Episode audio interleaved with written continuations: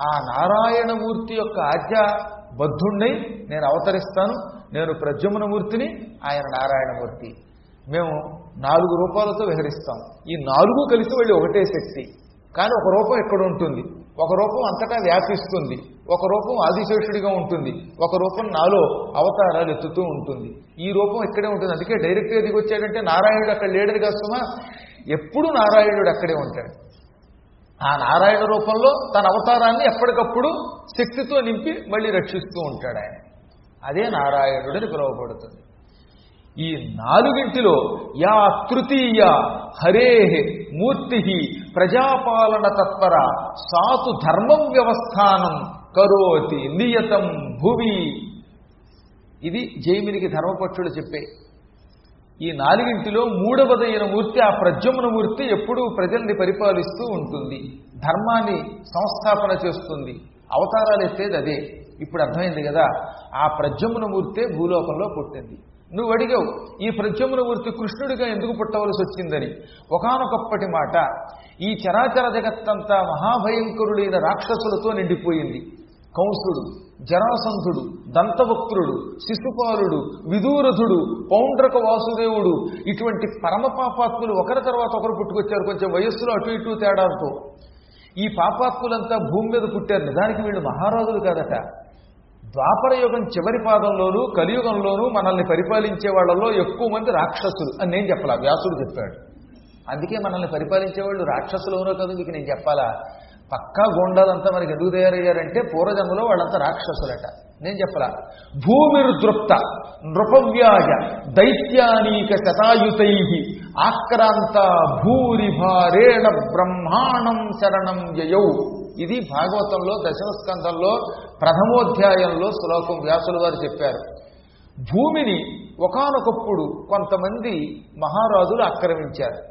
నిజానికి వీళ్ళు రాజులు కాదు. నృపవ్యాజ అంటే రాజులనే వంకతో రాజుల రూపంలో పుట్టారు. ఇంతకీ వీళ్ళెవరు? దైత్యానీక శతాయుతై అయుతము అంటే పదివేలు. శత అయుత అంటే వందలు పదేసి వేలు. కొన్ని కోట్ల మంది పుట్టారని చెప్పడానికి అంత టెక్నిక్గా చెప్పారు. అసంఖ్యాకంగా ఒకనొకప్పుడు రాక్షసులంతా పూర్వం విష్ణువు చేతిలోనో శివుడి చేతిలోనో మరొకరి చేతిలోనో చచ్చిపోయిన వాళ్ళంతా మళ్ళీ ద్వాపరయుగం చివరి పాదంలో భూలోకంలో మహారాజుల వంశంలో పుట్టారు.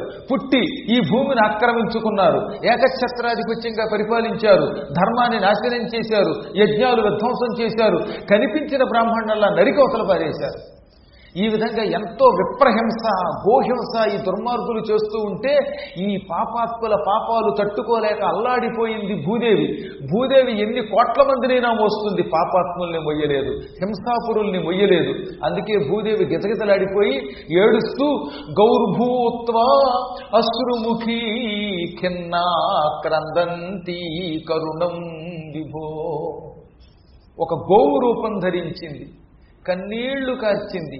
ఏడ్చుకుంటూ బ్రహ్మ దగ్గరికి వెళ్ళింది. బ్రహ్మదేవుణ్ణి శరణు కోరింది. బ్రహ్మదేవ రక్షించు రక్షించు. ఏ ముహూర్తంలో నేను భూమిగా అవతరించానో అప్పటి నుంచి నాకు ఎప్పుడూ కష్టాలే. ఏదో నాలుగు రోజులు ధర్మాత్ములైన వాళ్ళు వస్తున్నారు వాడు కొంతకాలం సుఖంగా పరిపాలిస్తున్నారు వాళ్ళ వల్ల నేను సుఖంగా ఉంటున్నాను. ఈ ధర్మాత్ములు శరీరం విడిచిపెట్టగానే అధర్మపురులు వస్తున్నారు. ఈ అధర్మపురుల పాలనలో నేను గజగజలాడిపోతున్నాను ఈ మధ్య కాలంలో పరమ నీచులు క్రూరులు దుర్మార్గులు చోరులు హింసాపురులు అసత్యవంతులు పెరిగిపోయి భూమిని ఆక్రమించుకుని ఉక్కు మిగులుతున్నారు. ఈ పాపాత్ముల బరువు తట్టుకోలేకపోతున్నాను. వాళ్ళని నాశనం చేసి ధర్మ సంస్థాపన చెయ్యి. లేదా నన్నే నాశనం చెయ్యి అని బ్రహ్మని గోవు రూపంలో ఏడుస్తూ వేడుకుంది. బ్రహ్మదేవుడు ఏం చేశాడు? జాలిబడి భూదేవి నేను సృష్టి అంటే చేస్తాను కానీ పాపాత్ముల్ని శిక్షించలేను. ఆ శక్తి నాది కాదు. నేను కేవలం వేదాలు చదువుకుంటాను. ఈ ధర్మ సంస్థాపన దుష్ట శిక్షణ మా నాన్నగారిది. ఆయన దగ్గరికి వెడదాం అని బ్రహ్మా తదుపధార్యాథ సహదేవైస్తయా సహ జగామ సత్రినయన తీరం క్షీరపయో నిధే.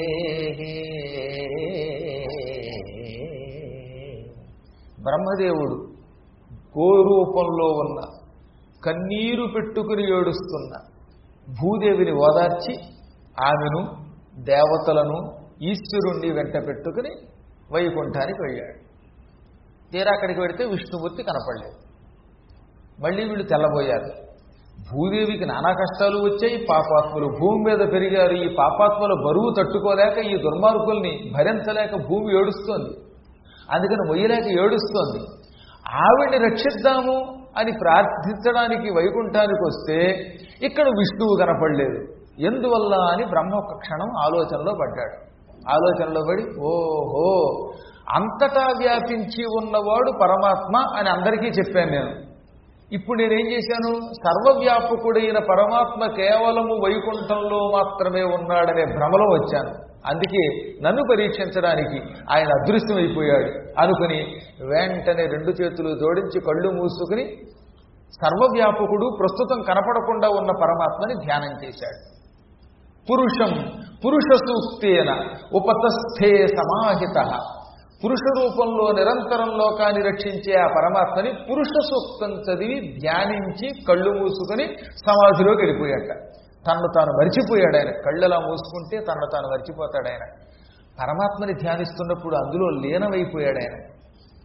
గిరం సమాధౌ గగనే సమీరితాం నిశమ్య వేదాహ త్రిదశానువాచ. గాం పౌరుషీం మే శృణుతామరాహ పునర్విధీయసామాసు తథైవ మాచిరం. కళ్ళు మూసుకుని ధ్యానంలో ఉన్న బ్రహ్మగారికి ఒక అపూర్వమైన వాక్కు వినపడింది. అందమైన మాటలు వినపడ్డాయి. మధురమైన వాక్కులు భగవంతుడికి ఎవరి మీదైనా ప్రేమ కలిగితే అమృతం లాంటి మాటలు వినిపిస్తాడు. అసలు ఆయన మాట్లాడితే సంగీతం వాయించినట్టు ఉంటుంది. శ్రీకృష్ణుడు బృందావనంలో ఎవరితో మాట్లాడినా ఏదో వేణువు వాయించినట్టే ఉండేది. మాటే వేణుధ్వనిలో ఉండేది. ఆయన మాట్లాడితే సరస్వతి తెల్లబోయి మామయ్య గారు మీరు మాట్లాడాక ఇక వీణ వాయించలేకపోతున్నాననేదిట అంటే ఆవిడ వీణానాదం కంటే కూడా గంభీరంగా మధురంగా ఉంటుంది ఆయన కంఠం. అటువంటి కంఠంతో భగవంతుడు వాసుదేవుడు పరాత్పరుడు బ్రహ్మగారికి కొన్ని మాటలు వినిపించాడు. ఆ మాటలు విన్న బ్రహ్మదేవుడు వెంటనే కళ్ళు విప్పి ఓ దేవతలారా భూదేవినే విన్న పలుకులు వివరిస్తాను వినండి. భగవంతుడు మీ పలుకులు విన్నాడు. భూదేవి మొర అలకించాడు భూదేవి కష్టాలు ఆయనకి తెలుసు. ఇది భయంకర యుగం సంధి యుగం. ఈ ద్వాపర యుగం పూర్తి కాబోతున్న కాలం. ఈ కాలంలో క్రూరులు పెరిగిపోయారు. వీళ్ళని నాశనం చేయడానికి ఆయన అవతరించబోతున్నాడు. వసుదేవుని గృహంలో సాక్షాత్తు భగవంతుడు వాసుదేవుడు జన్మిస్తాడు. ఆయనకి సాయం చేయడానికి బలరాముడుగా ఆదిశేషుడు జన్మిస్తాడు. ఆయనకి సాయం చేయడానికి మొత్తం దేవతలంతా యాదవ వంశంలో జన్మించండి. యాదవ స్త్రీలుగా దేవతా స్త్రీలు జన్మించండి గోపికలై పుట్టండి మీరంతా ఆయనకి సేవ చేయండి. విష్ణువు దగ్గర ఒక మాయ ఉన్నది ఆ మాయ పేరు యోగమాయ. ఈ యోగమాయ కూడా ఆదిష్ట ప్రభుణాంశేన కార్యార్థే సంభవిష్యతి. భగవంతుని ఆజ్ఞని పరిపాలిస్తూ యోగమాయ యశోదాదేవికి కూతురుగా పుడుతుంది. ఆ తర్వాత ఆ మహాత్ముడు నరుణ్ణి సహాయకుడిగా తీసుకుని ధర్మ సంస్థాపన చేస్తాడు. అని బ్రహ్మ చెప్పాక భూదేవి సంతోషంగా వెళ్ళిపోయింది. అదిగో ఆనాడు దేవతలు భూదేవి ప్రార్థించగా దేవతల కోసం బ్రహ్మదేవుడు సమాధి స్థితిలోకి వెళ్ళగా వారందరికీ వరమిచ్చి ఆ భగవంతుడు తాను భూలోకంలో కృష్ణుడి రూపంలో అవతరించి దుష్ట శిక్షణ చేశాడు. మనుష్యుడిగా అంతటి మాధవుడు ఎందుకు అవతరించాడని నీవు అడిగావు దానికి గల కారణం చెప్పాం. ఇక నీ రెండవ ప్రశ్నకి అంటే మొదటి ప్రశ్న రెండవ ప్రశ్న కలిపి ఒకటే అయిపోయింది కనుక ఇంకా మనకి మూడే మిగిలే ఆ మూడింట్లో రెండవ ప్రశ్న పాంచాలి పంచభర్తృక విషయం. పాంచాలి ద్రౌపది ఒక్క స్త్రీ ఐదుగురిని వివాహం చేసుకోవడానికి గల కారణం ఏమిటని నువ్వు అడిగావు. ఎందుకంటే నువ్వు వేదవ్యాసుడు రాసిన భారతం వినలేకపోయావు చదవలేకపోయావు కనుక దాని సమాధానం చెబుతున్నాను. ఈ మధ్యన ఒక అమాయకుడు పాంచాలి అంటే ఐదుగురు మొగుళ్ళు కలిగిందని అర్థం రాశాడు. ఆ పాంచాలికి ఆ శబ్దానికి ఐదుగురు మొగుళ్ళకి ఏమైనా సంబంధం ఉందా? ఎలా రాశావురా దీనికి అర్థం అని అడిగా. ఆ చివరిన పాంచాలి అంటే ఆలి అని వినపడుతోందని అన్నాడు. ఆలీని జోలి కాదు ఆలి అంటే ఒకవేళ నువ్వు అనుకున్న అర్థం అయితే భార్య అని అర్థం రా వారి పిచ్చివాడా? పాంచాలి అంటే ఐదుగురు ఆలులు కలిగిందని అర్థం వస్తుంది నువ్వు అన్నట్టయినా? కాబట్టి భర్త అనే అర్థం ఏం లేదు అందులో? పాంచ ఆలి ఏమిటి? పాంచ అనే శబ్దం ఏమో సంస్కృతం. నువ్వు అన్న ఆలి అనేది తెలుగు పదం కర్మ. ఏ రకంగా చూసినా ఎలా కొలుస్తుంది ఇది? పాంచాలి అంటే పాంచాలుని కూతురు. పాంచాల దేశాన్ని పరిపాలించేవాడు కూతురు కాబట్టి పాంచాలి అని అర్థం. ఈ పాంచాలి శబ్దం అనగానే ప్రతివాడికి ఓ అయోమయం దీనికి గల కారణం ఏమిటి? సంస్కృతం చదవడు ఓ తెలుగు రాదు ఏ భాష ఏదో తెలియదు. ఇప్పుడు కలియుగంలో అసలు ఎవరికి ఏ భాష వచ్చో తెలియదు. వాడికి తోచిన వాగుడలో వాగాడు. ఈ మధ్యకాలంలో కొన్ని సినిమా పాటలు వస్తూ ఉంటే ఆ పాట వింటే పాట కాదు గుండె ఒకటే దడ. హడిలెత్తిపోతుంది ప్రాణం. అందుకని అన్నీ విడిచిపెట్టి హాయిగా టీవీ అనేటటువంటి ఒక ఒక దాని నుంచి అసలు మీరందరూ ఒక వరం ఇవ్వండి. ఎంతసేపు? పది రూపాయలు దక్షిణిస్తే ఉపయోగం కాదు. టీవీ చూడకుండా సన్యాసం పుచ్చుకోండి. అది టీవీ సన్యాసం. ఎలాగో బ్రహ్మచర్య దీక్షతో సన్యాసం పుచ్చుకోమంటే ఒక్కడు వెండో పురుషులు బ్రహ్మచారులుగా స్త్రీలు బ్రహ్మచారులుగా ఉండడం కొంచెం కష్టం. మనకి ఇబ్బందులు ఉన్నాయి కాబట్టి కనీసం హాయిగా వివాహాలు చేసుకోండి పిల్లలు కలండి తెగ సంపాదించండి. ఒక్క టీవీని మాత్రం చూడం. టీవీ సన్యాసం అహం స్వీకరోమి అనండి. లేదా మీ ఇళ్ళలో ఉన్న టీవీలన్నీ నాకు దానం ఇచ్చేయండి వాటిని అందేసి కాశీలో పీఠం కట్టేస్తాను. వదిలిపోదు. గొడవ వదిలిపోతుంది టీవీ దానం తుభ్యమహం సంప్రదాయం. నాకేమో నాకొద్దు కానీ పాపం ఎంతో మంది మహానుభావులు జపం చేసుకుంటున్న వేద పండితులు ఉన్నారు. వాళ్ళకి ఇస్తే సద్వినియోగం చేస్తారు. వాళ్ళు దాన్ని అమ్మి పారేసి చక్కగా జపమాలలో కొనుక్కుని స్ఫటికమాలను వేసుకుని లోకాన్ని బాగు చేస్తారు. కాబట్టి ఎందుకు చెప్తానంటే ఈ దరిద్రం వచ్చి పడిందండి. ఒకే ఒక్కటి కాస్త మంచి కార్యక్రమాలు ఉండే కొన్ని భక్తి కార్యక్రమాలు. వాటి కోసం మిగతా ఇరవై నాలుగు గంటలు దాని వెంట పడితే ఎంత ప్రమాదం అవుతుంది? అదొక వ్యసనం. మద్యం నుంచైనా బయటపడచ్చట. హింసాపాపం నుంచి బయటపడవచ్చట. అత్తా కోడళ్ళు కొట్టుకునే సీరియల్ హింసాపాపం నుంచి టీవీలోంచి బయటపడటం చాలా కష్టంగా ఉందన్నమాట. మహాభయంకరం. అందువల్ల ఈ భాషలు దెబ్బతింటున్నాయి. నిజానికి పాంచాలి అంటే పాంచాల దేశపు రాజు కూతురు. ఆవిడ ఐదుగురు భర్తల్ని పొందింది. దానికి గల కారణం చెబుతాం. ఒకనొకప్పటి మాట. ఇంద్రుడి సింహాసనం మీద కూర్చున్నాడు. ఠీవిగా కూర్చున్నాడు. ఎంతలో అప్సరసలు వచ్చారు ఇంద్రుడు మొదలైన వాళ్ళందరూ చూస్తూ ఉండగా చక్కగా నృత్యం చేయడం మొదలెట్టారు. కాసేపటికి గురువు గారు వచ్చారు అక్కడికి గురువు గారు బృహస్పతి దయ వల్లే ఇంద్రుడికి ఈ దేవ సామ్రాజ్యం నిలబడింది. గురు కటాక్షం లేనిదే ఇంద్రుడు లేడు చంద్రుడు లేడు ఎవరూ లేరు. అయినా ఇంద్రుడు దూరంగా వస్తున్న గురువుగారిని చూశాడు. ఆ వస్తే వస్తాడు. మా అయితే గురువుగారికి ఏముంది? ఇవాళకైతే రేపు ఇంకో చోట ఉంటాడు అని గురువుగారు వస్తే లేచి నిలబడక ఆసనం ఇవ్వక అహంకారంతో టీవీగా కాలు మీద కాలేసి కూర్చుని నృత్యం చూడటం మొదలెట్టాడు. ఎంత గొప్పవాడైనా తన గురువు రాగానే తక్కువ లేచి నిలబడాలట. ఒక్క ఉపన్యాసం చెబుతున్నప్పుడు తప్ప. ఈ ఉపన్యాస స్థానంలో ఉన్నప్పుడు మాత్రం దేవుడు వచ్చినా లేవకూడదని ఒక నియమం ఉన్నది. భగవంతుడు వచ్చినా ఇక్కడ ఉన్నప్పుడు స్వస్తి అనకుండా లేవకూడదు. అది ఒక దోషం పరమ దోషం అందుకే ఈ స్థానం అంత ఉన్నతమైనది. ఆ కథ కూడా ఎలాగో వింటారు మీరు కాసేపు నాక తక్కిన అన్ని వేళల్లో తాను ఏ స్థానంలో ఉన్నా గురువు గారు వస్తే మాత్రం లేచి నిలబడాలి. మహానుభావులు కొంతమంది అలాగే గురువులు వస్తే లేచి నిలబడి నమస్కరించారు. వాడు ఎవడో అన్నాడు? ప్రధానమంత్రి పదవిని తాకట్టు పెట్టాడు లేకపోతే రాష్ట్రపతి పదవిని తాకట్టు పెట్టాడు. ఎందుక స్వామీజీలకి దండం అంటాడు ఆ మూర్ఖుడు వాడెవడో. వాడు తాకట్టు పెట్టల వాళ్ళు నిజంగా మహాత్ములు వాళ్ళు. అందుకే అలాంటి గొప్ప గురువుల దగ్గరికి వెళ్ళి తల వంచి నమస్కరిస్తున్నారు. గురువు స్థానం కంటే గొప్ప స్థానం మరొకటి లేదు. నువ్వు ఎంత మహారాజు అయినా గురువు దగ్గర మాత్రం తల వంచవలసిందే అలా వంచితేనే బతుకుతావు. ఇంద్రుడికి తెలియక కాదు కానీ ఏదో అహంకారం పట్టుకుంది అందుకని గురువు గారు వచ్చేసరికి లేచి నిలబడలేదు. కూర్చోండని ఆసనం ఇవ్వలేదు. హాయిగా నృత్యం చూసుకుంటూ కూర్చున్నాడు. పోని తక్కిన వాళ్ళు లేచారా? వాళ్ళు లేవలేదు. ఆయన మాత్రం గుమ్మం దగ్గర నిలబడ్డాడు పాపం గురువు గారు ఓసారి ఉపన్యాసానికి వెళ్ళినప్పుడు నాకు కూడా ఈ అనుభవం అయింది. ఒకే ఒక్కసారి నా కర్మయోగం వల్ల. అలా వచ్చి ఉపన్యాసం చెప్పడానికి నిలబడ్డాను. కుర్చీలో కూర్చున్న వాళ్ళు రెండు అనరు ఆర్గనైజర్లు మాట్లాడరు. ఒక ఐదు నిమిషాలు నిలబడి మళ్ళీ కారెక్కి ఇంటికి వెళ్ళిపోయారు. ఆ తర్వాత వాళ్ళు ఏమండి రాలేదేమండి అన్నారు. రాకపోవడం ఎట్లా గుమ్మం దగ్గర ఐదు నిమిషాలు నిలబడ్డాను. మీరెవరూ పట్టించుకోలేదు. పట్టించుకోకపోతే ఉపన్యాసం విడిచిపెట్టి వెళ్ళాలని శాస్త్రం అవమానం జరిగిన తర్వాత ఇంక అక్కడ పురాణం చెప్పకూడదని కదా శాస్త్రం చెబుతున్నది. ఒక్కసారి అవమానం జరిగిందంటే పౌరాణికుడు ఎంత నష్టమైనా భరించి పారిపోవాలని శాస్త్రం చెబుతోంది. అందుకే పోయానన్నాను. వాళ్ళు ఎంత బతిమాలో మళ్ళీ రాలేదు. అలా రాం. ఒక్కొక్కప్పుడు మాకు కూడా వస్తుంది ఒళ్ళు వంట వచ్చిందంటే ఇక తర్వాత ఎంత బతిమాలని అక్కడ ఒక క్షణం ఉండమంటే ఉండం ఎందుకు? ఉండవలసిన అవసరం కూడా లేదు. కాబట్టి ఎందుకు చెప్తానంటే అంతటి బృహస్పతి లాంటి మహానుభావుడు వచ్చి గుమ్మం దగ్గర నిలబడితే లేచి నిలబడక నమస్కరించక రమ్మనక ఆయన ఎంతసేపు నిలబడ్డా పట్టించుకోకుండా ఉండేసరికి ఆయనకి బాధ కలిగింది. టక్కన అక్కడి నుంచి వెళ్ళిపోయాడు. నృత్యం పూర్తయింది కానీ అక్కడి నుంచి మనస్సు కెలకడం మొదలెట్టింది ఇంద్రుడికి. చేసింది తప్పని తెలుసు ఆయనకి.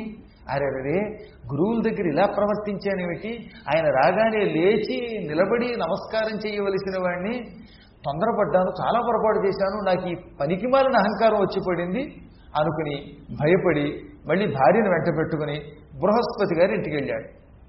గుమ్మం దగ్గర నిలబడి అమ్మా ఓ గురుపత్ని గురువు గారు నా వల్ల బాధపడ్డట్టున్నారు. అలిగి ఇక్కడికి వచ్చారు. ఆయన ఒక్కసారి పిలిపించినా మమ్మల్ని లోపలికి రానిచ్చినా మేము ఆయన కాళ్ళు పట్టుకుంటామంటే ఆవిడంది ఇందాక వచ్చారు లోపలికి. ఆ తర్వాత అదృశ్యం అయిపోయారు. ఎక్కడికి వెళ్ళారో నాకు కనపడ్డల్లా. ఆయన భార్యనే కానీ ఆయన మహామహిమ నాకు తెలియదు. గురువుగారు లోపలికి వచ్చిన మాట నిజమే ఇప్పుడు కనపడకుండా అదృశ్య రూపంలో ఉన్నారు. ఆయన్ని పట్టుకోవడం నా వల్ల కాదండి. ఇంద్రుడు ఎంత ప్రయత్నించినా గురువుగారు ఎక్కడున్నారో తెలుసుకోలేకపోయాడు. కావాలనే బృహస్పతి ఆ రోజు నుంచి ఎవరికీ కనపడకుండా అదృశ్యం అయిపోయాడు ఎప్పుడైతే గురువుగారు అదృశ్యమైపోయారో ఈ విషయం రాక్షసులకి తెలిసింది.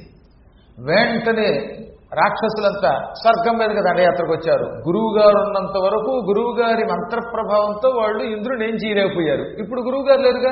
అందుకని ఐసర మధ్యాహ్నం అనుకుంటూ దర్జాగా వాళ్ళంతా తమ తమ సైన్యాలతో స్వర్గం మీదకి దండయాత్రకు వచ్చారు. మహాభయంకరులైన రాక్షసులు వాళ్ళు. రాక్షసుల్లో కూడా చాలా మంది ఉన్నారండి మానవుల్లో మనకి ఎన్ని కులాలు మతాలు ఎన్ని శాఖలు ఉన్నాయో అలాగే రాక్షసుల్లో కూడా రాక్షసులు అసురులు పిశాచులు బేతాళులు భూతులు అకృతులు సుకృతులు సాల కటంకటేయులు దైత్యులు ధనుజులు ఎంతమంది ఉన్నారు.